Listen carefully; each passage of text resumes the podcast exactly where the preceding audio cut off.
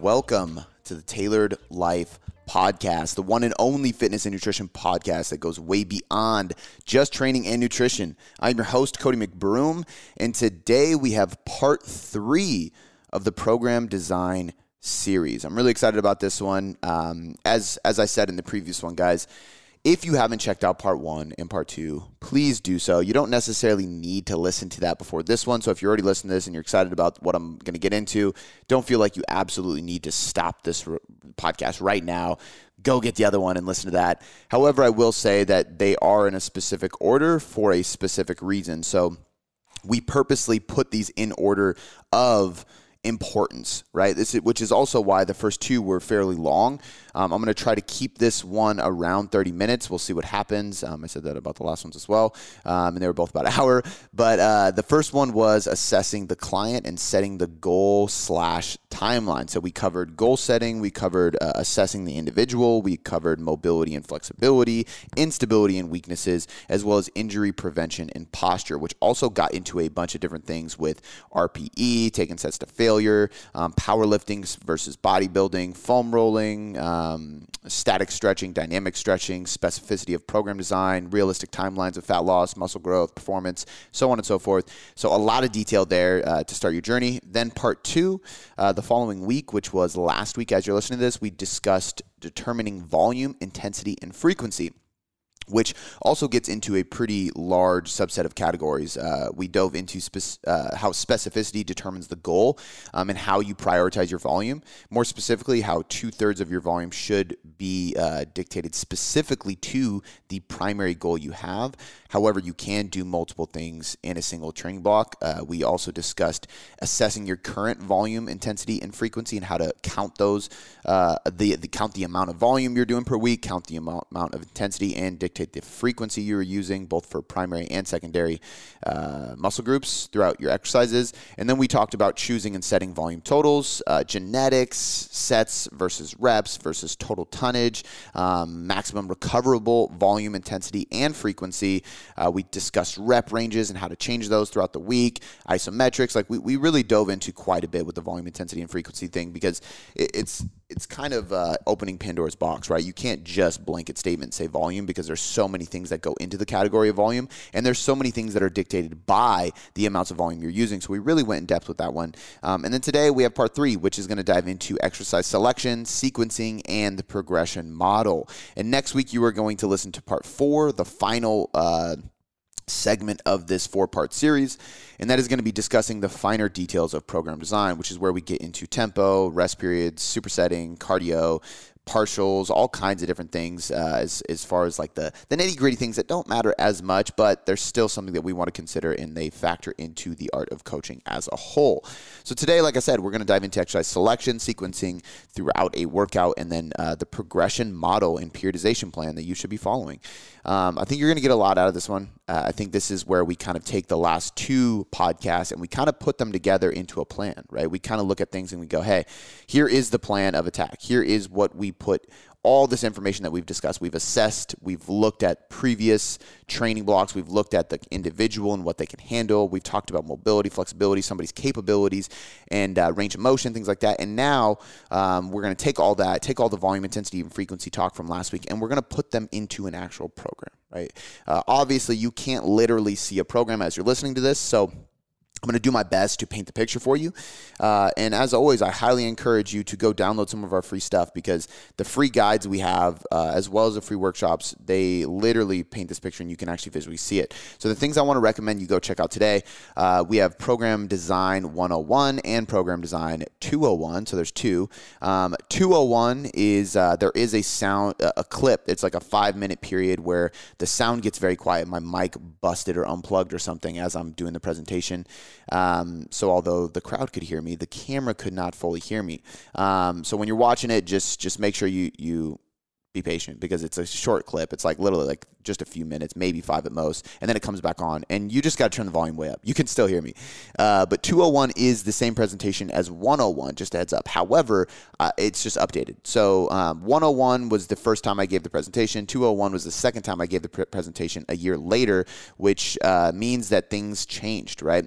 The thing I will say too is there's also things that have changed since then because uh, research is constantly coming out. Um, I have worked with hundreds of people since then because every single year we work with hundreds of people and I coach my coaches on how to coach people. Uh, I've done countless research reviews with our chief science officer, so things change, right? Um, so I'm just prefacing that as there are things that could be potentially updated. But I think the reason uh, those specific presentations and seminars that you can get, like I said, free access to the recordings for. So you go to the website, go to tailoredcoachingmethod.com/guides. I'm going to put a link for that in the description of this podcast as well. Um, if you go there, you can download these presentations completely free, and they're really going to break down a lot. And the cool thing about those is I really dive into exercise sequencing in my specific blueprint or skeleton for program design.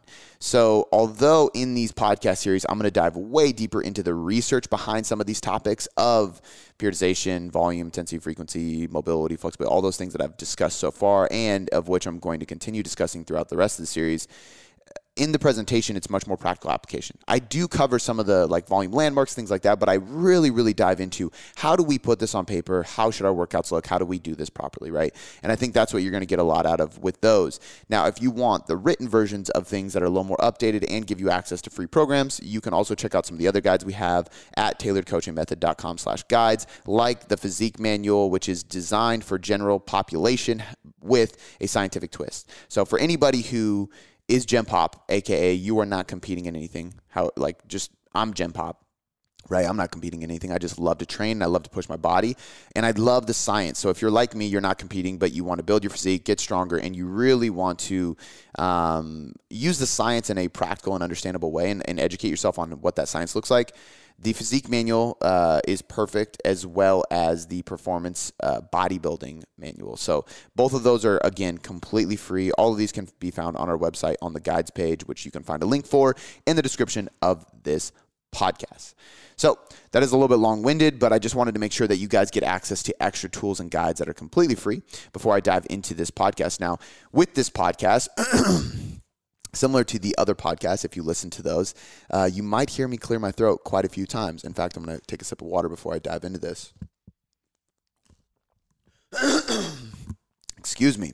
And the reason is because it is early. So I like to record these bright and early in the morning when the office is empty because I can just zone in and uh, put all distractions away and just grind on these topics. So I'm here solo. It's early in the morning. I might have to clear my throat. So apologies in advance. But let's dive right into the podcast. So, the first thing that we want to discuss uh, is is the specific goals we have and why these things may influence them, right? Why would exercise selection, sequencing, and any type of periodization or progression model actually influence uh, the goals that we have? Um, and I'm going to do this part by part, but before I do, I kind of want to just give you a blanket statement as to why these things are even important, right? Why did I decide to create a whole entire podcast just on exercise sequencing, exercise selection, and progression models and periodization? And the reason is for because this is how we optimize the plan, right? So for any beginner listening, you want to take all of this in and learn and, and, obviously apply what you can, but also not take things too seriously because at the end of the day, if you're a beginner, you're going to grow, you're going to improve, right? We see this all the time with people who are just new to lifting or they've been doing, you know, yoga, Zumba, soul cycle, circuit classes, stuff like that, and they haven't really ever followed a um, structured strength training program. Periodization matters far less for those people. Um, even the specificity of exercise selection and sequencing matters, matters far less because at the end of the day, you're creating tension and mechanical tension and metabolic stress on the muscle. And that's a new stimulus for you. It's different. And therefore, you can get away with kind of just throwing random shit at a wall and it's sticking, right?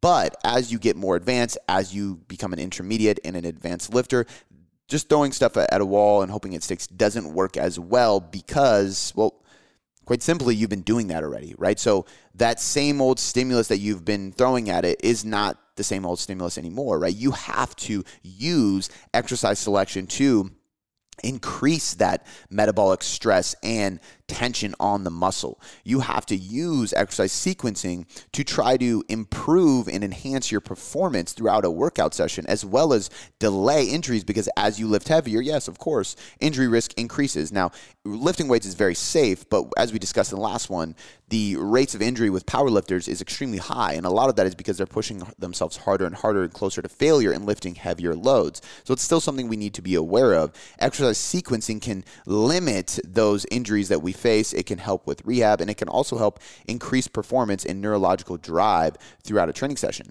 And then a progression model and a periodization plan are two separate things. However, they're kind of the same thing as well, right? A progression model technically is periodization because periodization, quite literally, is just a scientific structured approach to how you're training. And a progression model would fall into that category.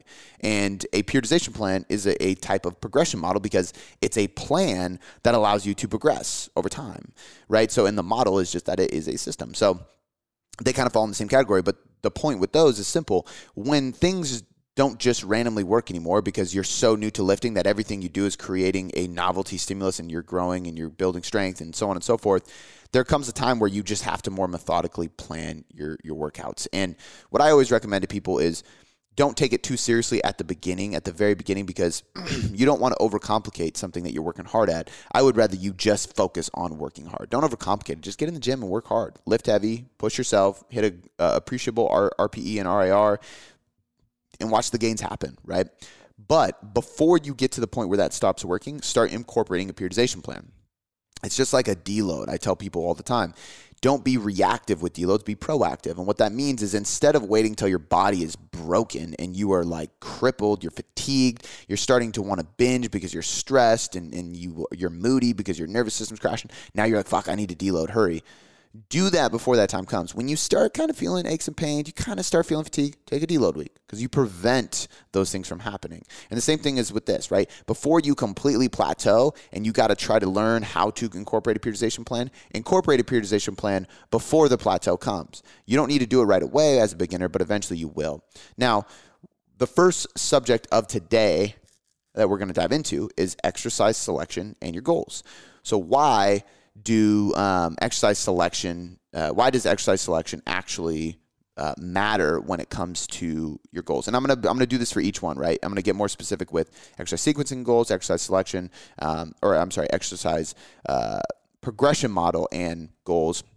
Excuse me, as well as a selection and um, sequencing. And then I'm going to dive into some research on all of the above and why it might matter. So with exercise selection and goals, like the main components that we're looking at here is, is strength, hypertrophy, and concurrent, right? Those are the main goals that we're, we're considering here. Somebody who is listening who just wants to get stronger, somebody who just wants to build muscle or lose fat or just change their physique. So um, again, for context for those listening who are just solely focused on fat loss, Every time I say muscle growth, every time I say hypertrophy, every time I say gain, every time I say build, I want you to think of that as your goal as well. Because the best approach to losing body fat from a training perspective is most likely going to be hypertrophy based training, trying to build muscle. You should incorporate some strength training, so maybe a concurrent model, which I'm going to get to in a sec. However, if I say hypertrophy, build muscle, um, and then I'm talking about concurrent strength, and you're like, well, what the fuck? How, he didn't mention training for fat loss. Like I said in part one and part two, there is no great training for fat loss you should be training for a little bit of strength, primarily hypertrophy and building muscle, and you should be dieting uh, for fat loss, potentially adding some cardio and uh, some NEAT and things like that, which I'm going to discuss in part four. Today's all about training. So, the primary goals we're focusing on is strength, hypertrophy, and concurrent training. So, for strength, why does exercise selection matter? Well, exercise selection matters for strength primarily because there are compound lifts that drive the most neurological ch- change in strength. For example, strength, squat, bench, and deadlift are the main compound lifts. I would also throw an overhead press in there, like most people. Um, and unlike most people, I would throw a bent row or a chin up in there because I think those should be compound as well. You should incorporate some kind of compound pulling movement as a metric based movement that you were trying to track over time. But these compound lifts are going to be the most bang for your buck and neurologically stimulating uh, exercises that you can possibly do. That's why they're the compound lifts. That's why there are uh, the power lifts, right? That's why they are in competitive powerlifting the main things that we are tracking because you have the most capacity to build those. They incorporate the most muscles, both primary and secondary, so you're going to get the most total body effect from doing these exercises, and they're the most measurable strength exercises that you can do. So they are our main compound lifts. So when we consider exercise selection for strength, it gets really, really easy because you probably should be doing the compound lifts, bench, squat, deadlift. If you can throw in one or two more, overhead press and or chin up, those would be smart. Now, the rest of your exercise selection is going to be based on accessories that influence those lifts which is easy, right? So if a back squat is one of our compound lifts, what are the main lifts that are probably going to help us increase that? Front squat, split squat, walking lunge maybe, different variations of squats, speed squat, Hatfield squat, um, Zercher squat, landmine squat, high rep squat, all kinds of squats, right? Squats are going to improve our squats. If the bench is our mm, compound lift we're talking about, bench press variations, floor press, neutral press, wide press, um, dumbbell press, incline press, all these kind of presses are going to be primary movers.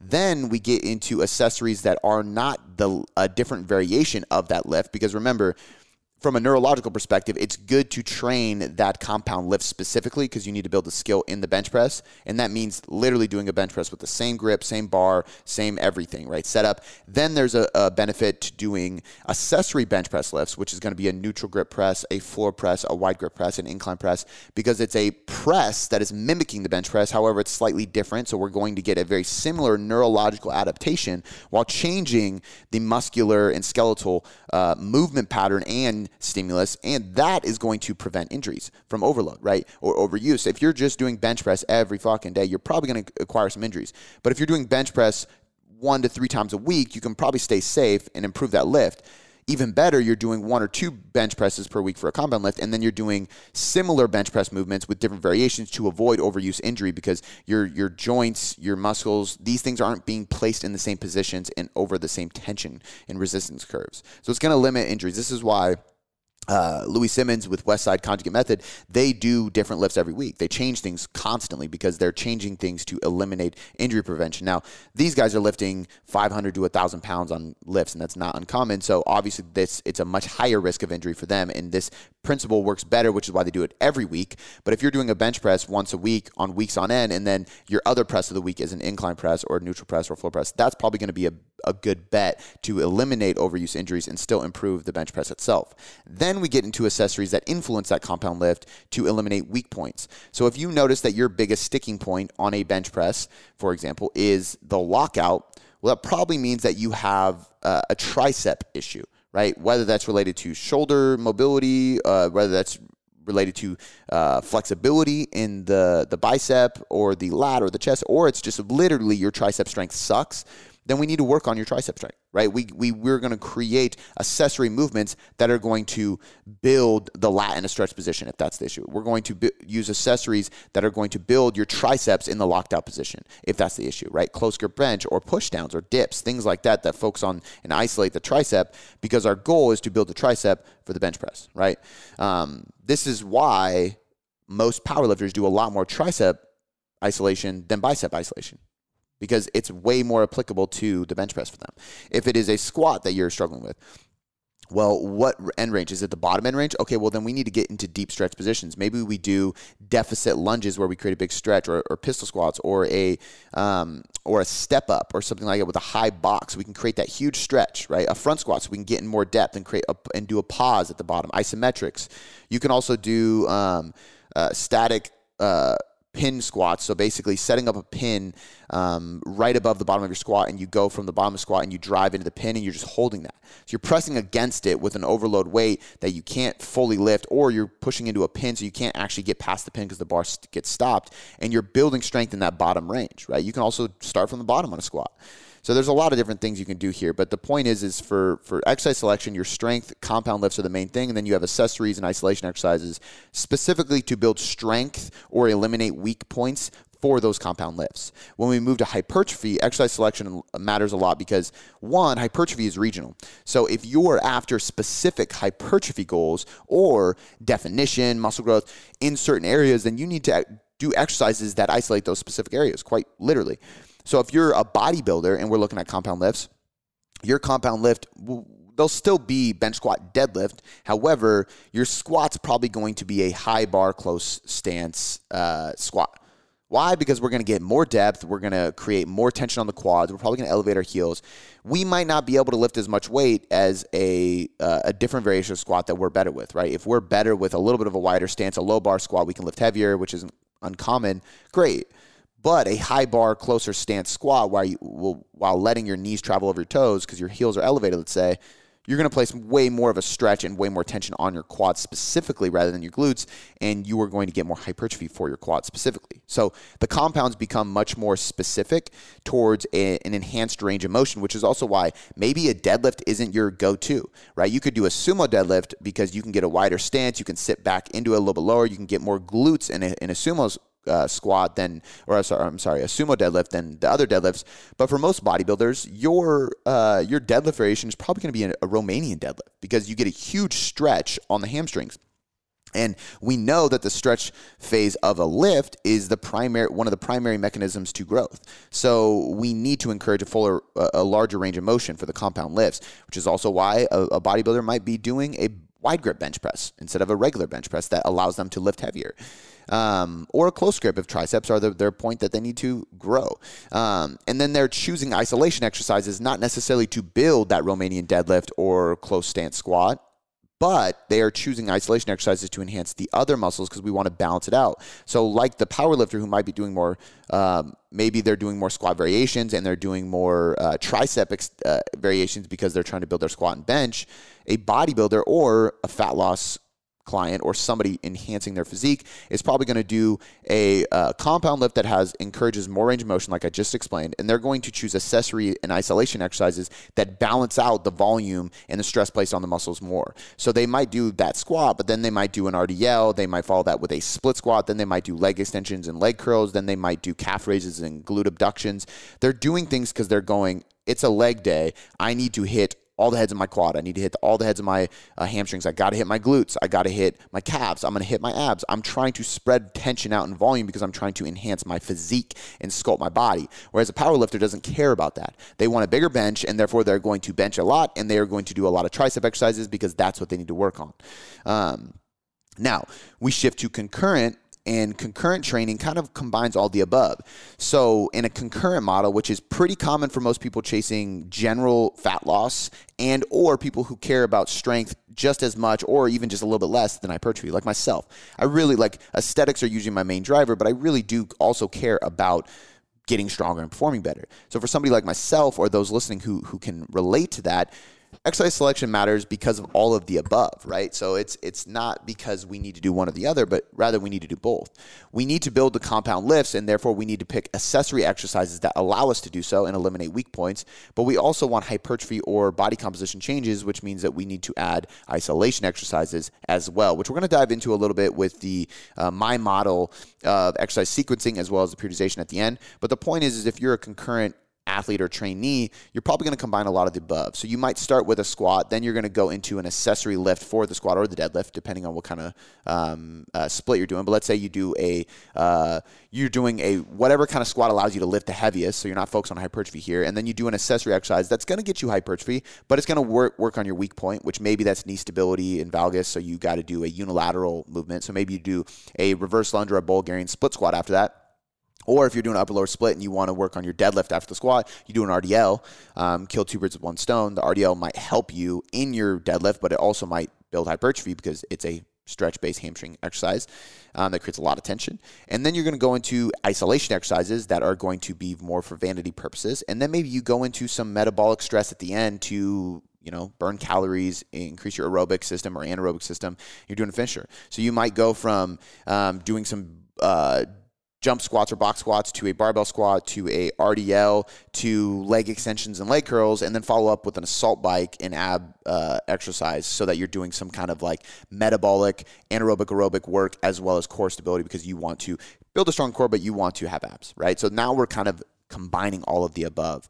Um, now, exercise sequencing is a lot easier to understand uh, and for me to describe in, in brief context uh, in how it relates to your goals is because it almost is always going to be the same process regardless of your goal. Strength hypertrophy concurrent uh, because it's designed to enhance performance and eliminate injuries which we want to do in any regard in, with any focus or goal.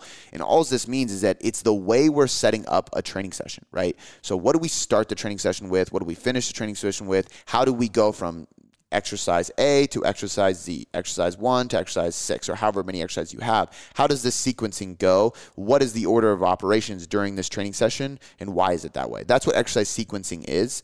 And it is relative to your goals simply because it's going to enhance your ability to get the most out of it. So if your goal is hypertrophy, it's going to make sure that you get the most out of each exercise because the order of op- operations is going to limit fatigue along the session. It's going to enhance load and volume. So how hard you can go, how heavy you can lift, how much volume you can do, because it's managing fatigue and energy throughout the session, right? And it's also managing mental clarity and focus because, as we know, a compound lift like the back squat is going to require more focus and attention um, and neurological uh, priority than the curls at the end of the session. So, so it's really important from that perspective. Now, the progression model and goals, like I kind of uh, broke down at the beginning, it, it really just matters because your progression model in your periodization plan is quite literally the plan of attack over the course of months and even up to a year, if not longer. It is literally the plan over time that allows you to increase your goals, your results, right? It, it's how do we continue progressing? How do we avoid plateaus? Um, and that's what progression models and periodization is. Typically, for strength, we're going with a linear progression model, which I'll get to in a sec. Um, however, DUP works well. Uh, so, a linear progression model is quite simple. As the weeks go on, your volume lowers, intensity increases, and then you cycle back. So, maybe you start with squatting for 10 reps. Week two is eight reps. Week three is six reps. Week four is four reps. In week five, you go for two rep max, and then you go back to 10. So as the weeks go on, your volume actually lowers, right? The reps are dropping, and the load that you are using is increasing because you can obviously squat more for two reps than you can 10 reps. And that's how you build strength over time. Um, and then when you return back to 10 reps, you're probably doing a little bit more than you were at the last block. And, and as you repeat the cycle over time, you get a, a, a stronger 10 rep, 8 reps, 6 reps, 4 reps, 2 rep max, right? And you can do this in any way. You can do 10, 8, 6, you can do 4, 3, 2, you can do 3, 2, 1, you can 5, 3, 1, you can do 7, 5, 3, you can do 9, 7, 5, 3, 1, you can do a 3 week block, 6 week block. You can do a lot of different variations of this. But the point is, volume lowers, intensity or load increases. Hypertrophy I tend to like a double progression model. Linear works as well, um, but not as great because we're lowering volume. And we know after the last podcast, volume is the primary mechanism for growth. It's the thing that we should be focused on controlling the most, right? Um, volume is, is most likely to lead to the best results from a muscle growth and body composition perspective. So we want to try and optimize volume at all costs, which means that doing a linear approach might not work best because we're quite literally lowering volume as the weeks go on. Um, whereas a double progression model works in a way of slowly increasing volume as the weeks go on. Um, now, you could do a reverse linear, which would be the idea of going, uh, I'm going to start with eight reps and then go 10 reps and then go 12 reps, and then I'm going to repeat. However, studies have actually shown that to be not very productive, and uh, I'm not exactly sure why. Because if we look at tonnage over the months, it actually looks like you increase volume. However, they've done multiple studies on this, and it actually just shows that it's just not as productive, which is why a linear uh, or a double progression model or a combination of both. So I would choose a double progression model over linear for hypertrophy. Um, but in most cases, I'm probably going to do both because a linear approach might be saved for the compound lift. So maybe on a hypertrophy day, you start with a squat and you go 10, 8, 6, 4, 10, 8, 6, 4, 10, 8, 6, 4, and you're doing this linear approach. And then on the accessory and isolation work, you're using a double progression model. And a double progression model can be used for a compound, but what this is is selecting a rep range and sticking with that rep range and the load you chose at the beginning of that rep range during the block, at the beginning of the block, and then working to increase how many reps are given in that rep range. And so, what this looks like is we'll use a squat for example just because it's easy. You're doing four sets of eight to 10 reps. Week one, you're going to choose a weight that is challenging. It's in your RPE of eight to nine, or you're in your RIR of one to two. So you leave one to two reps in the tank, but you do four sets of eight, right?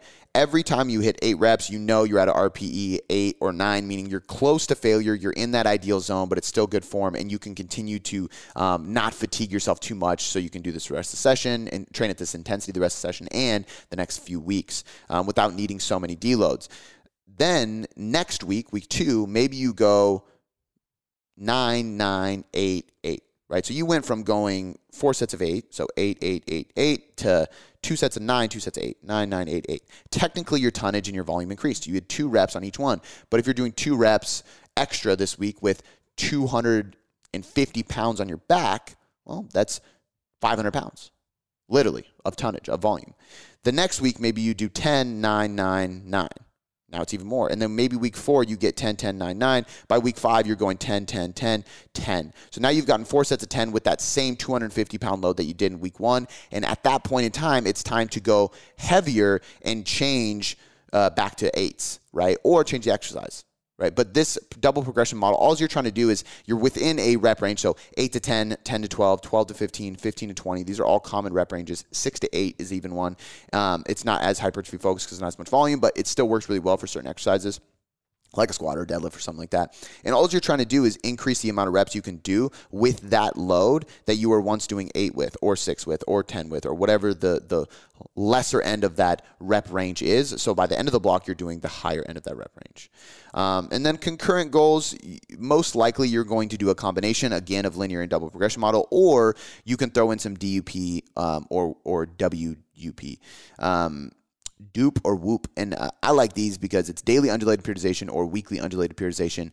Um, and you can even do like an exercise undulated periodization uh, and this would be per session. But basically with undulating periodization models all you're doing is you're doing different rep ranges throughout the week. So this is more of a periodization model than a progression model because you can still use linear and or double progression models within this. So i'm going to dive into this a little bit more when we get into periodization specifically but in general what this means is that maybe one day you have low reps, one day you have high reps. One day you're doing speed work, one day you're doing strength work. One day you're doing hypertrophy work, one day you're doing strength work. Or week one, you're doing strength and speed. Week two, you're doing strength and hypertrophy, right? Or if your goal is hypertrophy, you're, week one, you're doing hypertrophy and strength. Week two, you're doing hypertrophy and speed. So you can alternate these things, and it allows us to not have to do a block periodization approach, which which would be us doing one thing for an extended period of time, then another thing for an extended period of time, and then another thing for an extended period of time, and then coming back to that first thing. So a full four to six weeks on strength, full four to six weeks on hypertrophy, full four to six weeks on uh, power, and then coming back, which you would have a learning curve to regain those strength gains. So the reason all of these matter is because they are how you avoid plateaus and you continue progressing. Plain and simple. Which no matter what your goal is, that's the goal. Um, now, something to consider with exercise selection as we get into exercise selection specifically um, limb length, mobility, experience, and flexibility. Those are the four primary things um, that I would suggest. A fifth thing that I would say is uh, enjoyment and adherence, and we can get to that in a little bit. But mainly, what we want to know here is for limb length, it, it, you know, your height depends on determining uh, your height determines the movement patterns um, that you can accomplish and what your capabilities are or what we need to limit, eliminate, or change in, in regards to exercise selection. So, a good example of this would be using the squat again. If you have short femurs, you're probably going to do a high bar squat right? Um, if you're doing deadlift, you're probably doing a conventional deadlift, maybe even a trap bar deadlift. It's going to be more quad dominant. If you have really long femurs or you're tall, you're probably going to be doing a low bar squat. Maybe you're doing a box squat, um, and you're probably going to be doing sumo deadlifts because it allows for a much wider stance or elevated deadlifts. But these are all exercise selection changes just based on the height of an individual. And if you just think about it, it makes sense. So if you do, uh, like if I'm benching with somebody who's you know, I'm five nine, five ten. If I'm benching with somebody who's six four, six five, which I've done before, I've even bench pressed with people who are seven foot, um, pro rugby players, pro volleyball players, stuff like that. And the bench press is a completely different exercise, right? We're probably not going to go full range of motion. We're probably going to change the bench angle. We're probably going to change their grip. Um, because at the end of the day, they have a much longer distance to travel than I do. So even if they have the st- same strength, they have to uh, express that strength through a longer range of motion regardless, right? So I will tend to create a bigger range of motion because I'm shorter. I'll create a deficit or I'll create an extended range of motion to enhance that stretch. But these people don't need to do that because they're so tall. So our height determines a lot of this. It determines how well we can perform movement. It determines how well or how much we can load that movement depending on the range of motion needed. And it determines the exercise selection that's going to be best fit because we can change the exercise or limit the way we perform an exercise in order to enhance the the capability to execute that exercise properly, right? Um, mobility and flexibility are quite simple as well. If somebody has extremely tight and uh, non-flexible, inflexible hamstrings, you know, an RDL is going to be tough for them because it's a very dominant, right? They might not be able to go until their plates hit the floor. They're definitely not going to be able to do a deficit. So last week I was training and I shot a video for this and it'll probably be on Instagram by the time you guys listen to this. But I was doing a deficit RDL. I was standing on plates and then doing an RDL. So I was going beyond what the floor would normally allow me to go for, right? Because I have good flexibility in my hamstrings and I have good core strength where I don't round my back on that. So I can do an extended range of motion deadlift. I can stand on a plate and increase the range of motion, right? A very tall person is probably going to do an RDL from pins on a rack and they're going to set those pins just below their knees because for them to travel mid shin is the same as for me to travel to the floor or or further because I'm on a deficit.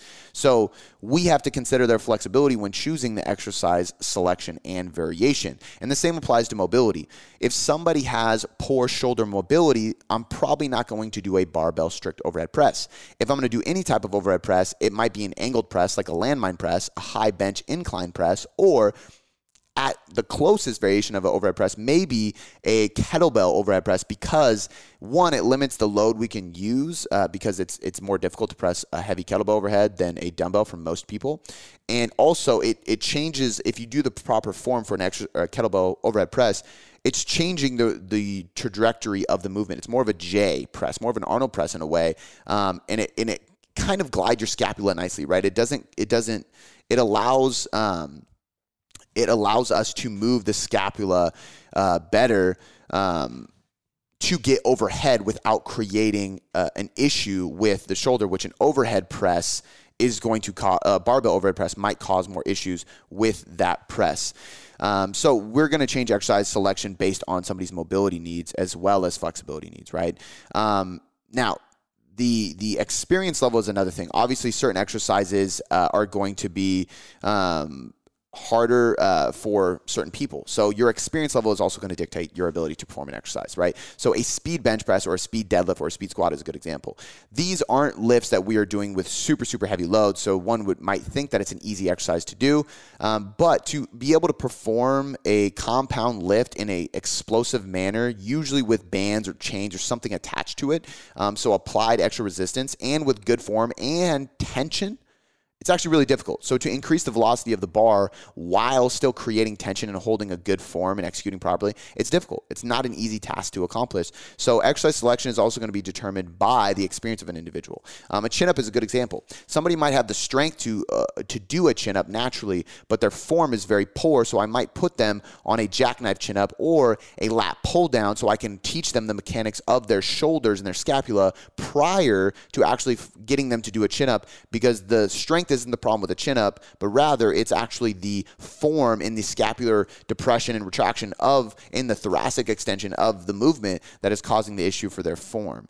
Um, so experience level is going to dictate this quite a bit as well.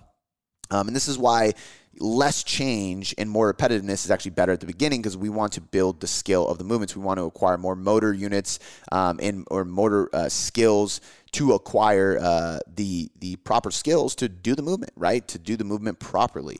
Um, so limb length, mobility, experience, and flexibility, all those things matter. And the last thing would be adherence, right? Adherence matters because quite quite frankly, if you don't enjoy doing a movement, you shouldn't do it, right? If somebody, I have clients that are like, I just really hate hip thrust. And I do too, personally.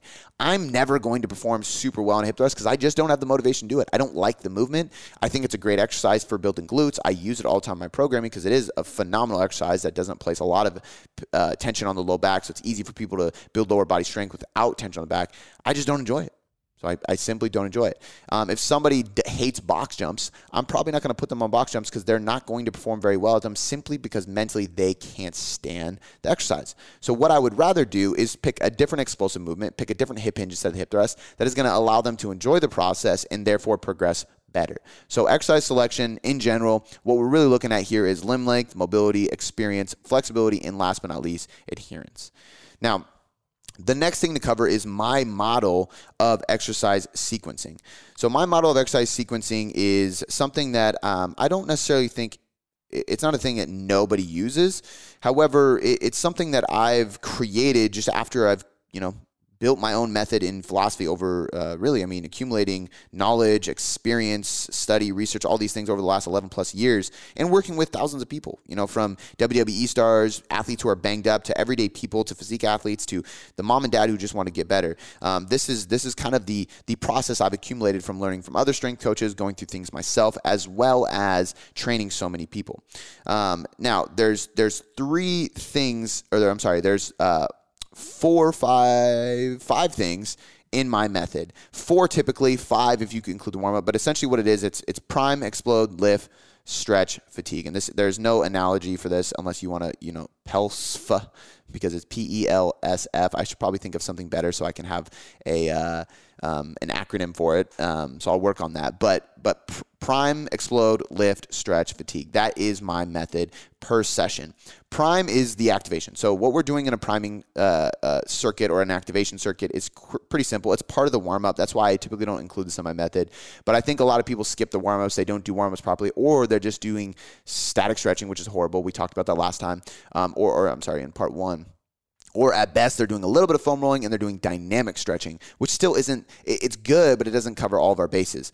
Priming or activating is where we start to load movements with uh, low injury risk tension. So bands body weight stuff like that light dumbbells cables um, and we might be doing face pulls hamstring curls um, you know rows uh, glute bridges core activation so um, side planks Pallof presses things like that. What we're doing is we are training our muscles right? We are training our muscles in movement patterns um, with injury, low injury risk, resistance. So again, bands, cables, TRX rings, body weight, stuff like that, um, in ways that are going to prime our muscles or activate our muscles and prime our joints in order to allow us to go through the compound lifts, the accessories, the heavy movements we're going to do better. So this priming phase is quite literally a way to prepare your joints and muscles for what you're about to do in the training session.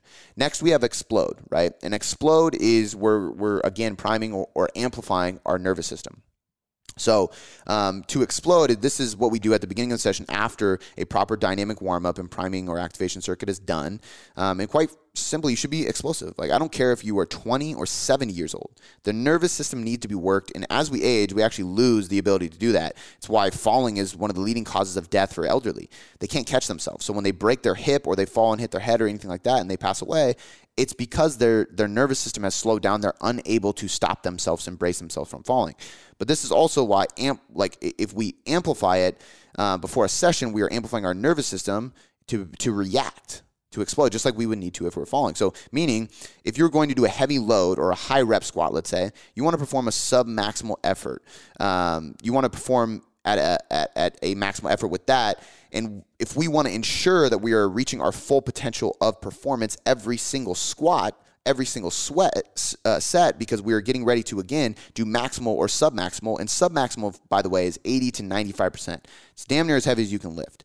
Um, we need to amplify our nervous system and we do that by being explosive in the same movement pattern prior to squatting. So if we do a squat jump or a dumbbell loaded jump or a box jump or something like that, it is a squat pattern, but it's done for lower reps with lighter weight in an explosive manner.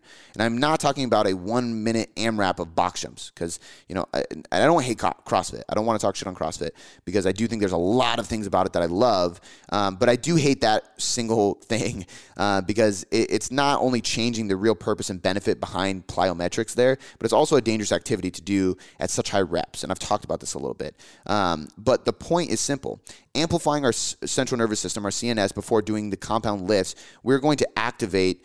Um, our neurological system in order to lift heavier, have better form, recruit more motor units and muscle fibers, and perform the squat um, at a at a better at a better load, right? Um, and and what that again, what that means is that we're mimicking it. So if we're doing a deadlift, maybe it's a broad jump. If we're doing a uh, bench press, maybe it's a plyo push up or a throw or some kind of upper body slam, right? But we're doing something explosive with lighter weight just for a few sets, three to five sets, being explosive in the same movement pattern. What we're going to do is stimulate our nervous system, and that's going to help us have better form, create more tension, lift heavier by recruiting more motor units and muscle fibers to perform that lift at a higher intensity.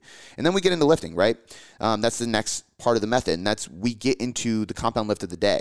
Um, you've warmed up, you've primed your muscles and your joints, and you've activated your nervous system through this explosive movement that we just talked about. Now you're ready and amped up to lift. Um, and again, this is normally we'd classify bench squat deadlift as I said, I always add the overhead press, chin up, or row. Um, I think it, you know anything you're tracking is is important. But this is our main compound lift today. This is the thing that we are trying to get stronger at and progress as the weeks go on. So this is the thing that changes less often over the weeks. This is the thing that we're more focused on the periodization plan for because we want to see progress and we want to see things progress week to week, month to month, get stronger. Um, and that is the the lift portion of that. Um, next, we have stretch. So stretch is I'm not you know not talking about yoga or static stretching here. I'm talking about loaded stretches, RDLs, Bulgarian split squats, pull downs, functional strength exercises with a full range of motion sometimes encouraging a deeper stretch or a deeper range of motion, extended uh, range of motion off of a deficit, if possible, if the person has the flexibility. And the reason we want these here is because every single rep performed has both a stretch and a shortened cycle, whether we're extending that range of motion or not.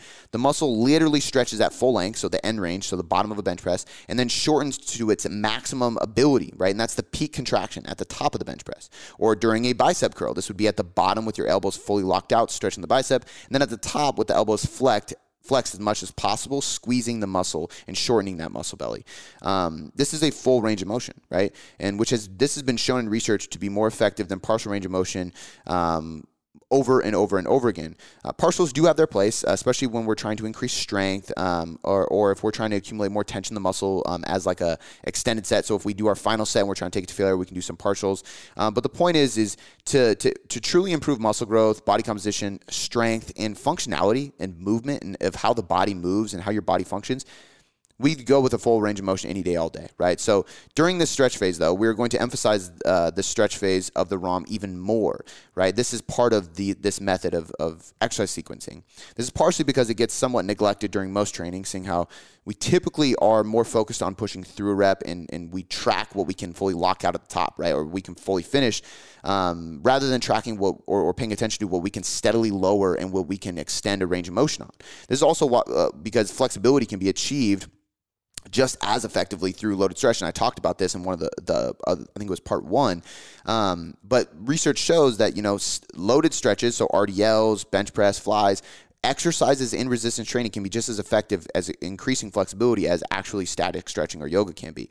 Um, we also know that stretching muscle fibers is one of the factors that actually leads to muscle growth. Um, this could be through muscle damage. It could just be through um, creating more uh, tension and mechanical tension uh, and metabolic stress on the muscle. Um, but either way, it's very important for hypertrophy. It's very important for flexibility, both of which are going to apply to strength. And, and the caveat here, really the only caveat is um, it can be pretty fatiguing. So we do not want to do this prior to our compound metric based movement um, or exercises, which is exactly why I don't recommend static stretching prior to training, which has also been documented to be um, to decrease performance in, in strength training. Um, but because of it being so fatiguing and you're stretching a muscle, we're going to do this after the priming phase, the explosive phase, and the lifting phase is done because those phases take more neurological capability and more strength to accomplish and more focus because they're more skill oriented. And then the stretch phase comes next because we're going to see more breakdown and fatigue and we can maximize uh, hypertrophy, but we still need a heavy load, which is why that is that time. The last phase is going to be fatigue. Um, and this is kind of where we take it home, right? This is the end of the session. This is where metabolic fatigue uh, based isometrics taking a failure sometimes come into play. This means basically selecting safe exercise that can isolate a muscle and be taken very close to failure, if not all the way to failure. So curls, hip thrusts, uh, abductions, so glute abductions, lateral raises, chest flies, reverse flies, uh, hip extensions, back extensions, sled carries, or I'm sorry, sled pulls, farmers carries, even metabolic work like assault bikes, rowers, running, sprints, stuff like that. Um, if your goal is muscle growth or strength, we're probably going to choose bodybuilding based movements. Um, this would be like taking a dumbbell lateral raise or, or doing a superset of bicep curls and tricep extensions to maximum failure using lighter loads and hitting rep ranges of 15 to 25. Because when we cross that 15 rep mark, we tap into a bit more of a metabolic fatiguing zone. We're generally uh, generating more metabolites and lactate, um, leading to a burning sensation, which we all know of, and, and really just a gnarly pump. But this has been shown to produce a good amounts of hypertrophy with low joint stress and low neurological fatigue because the exercises in nature are just not very demanding of the central nervous system or very demanding on the joints compared to something like a squat or deadlift. It's also why blood flow restriction training is is the way it is, right? We can accomplish that with high high reps. Um, another way to approach this, if your goal is fat loss primarily, is to use this for more more uh, metabolic conditioning, right? So exercises like assault bike, sled, sprints, swings, farmers carries, core work, stuff like that. Um, but either way, we are tapping into a different energy system, right? More metabolic, anaerobic, alactic at times, that burning sensation. Um, we're fatiguing our muscles to a point where performance afterwards is unlikely to be impressive at all, if, if even possible. And we're generating more blood flow into a given part of the body to build muscle. But the reason we do this is because if we go with this, uh, this this order of operations of prime, explode, lift, stretch, fatigue, we are doing it in a way that prioritizes our mental focus, our energy, and we limit or, or manage our fatigue better throughout the session to allow us to better stimulate the muscle, to better perform every single set. So the, the lifting phase will perform better if we do the explosive phase first. The stretching phase will work best if we do it before the fatigue phase and we do it after the lifting phase. And the fatigue phase actually works best at the end because you've already generated some fatigue from everything else, this takes less brain power and you can take your muscles all the way to failure without creating so much central or, or uh, central nervous system fatigue or global systemic fatigue to where it's leaving you crippled and lethargic and, and beat down for days to come. So, this model is exercise sequencing. Prime, explode, lift, stretch, fatigue. Um, if you want more details on it, uh, go to my Instagram. There, I have a guide in there, so there's that tab with guides, and I did a guide on this exact sequencing method. And within it, there's a bunch of posts, and I have a post for each one of these categories where I go in depth on each one of these as well. Um, and these are also in the books and the guides and in the the webinars. This is my method. This is what I use in the Tailored Trainer. This is what I use in my programming for clients. This is what I use in my personal programming for myself. This is my method, and I use it and I teach it in the books in webinars, all those things. So go check those out. Um, and that is exercise sequencing. Now, the next part of this podcast was going to be periodization plan and progression model. However, we are already at 50 minutes, and I um, I know that I can't cover that in 10 minutes. So what we're going to do is we're going to push the progression model in periodization, uh, specifically periodization, how that implements into all this. We're going to push that into part four uh, next week. So we're going to discuss periodization and the finer details of program design. And the truth is, the finer details of program design, tempo, rest, supersetting, a lot of those are, are very quick, easy topics to cover because they're just not that influential into the results you're going to see. So we should be able to cover all that next week. If not, this will be a five part series, but um, we'll cover periodization next time. So, guys, that's it for today. We covered exercise selection and sequencing, which took a little bit longer than I had planned. But the truth is, when you're individualizing a training program, there's just a lot involved. Um, and if you want to be able to access individualized training programs and actually begin to tailor the training process to yourself, as always, go tech, check out the Tailored Trainer. Um, you can head over to tailoredtrainer.net or you can click the link in the description of this podcast and go check that out today. Um, thank you guys for listening. I appreciate it so much. If you love this podcast, leave leave us a five star rating and review, and I will talk to you next time.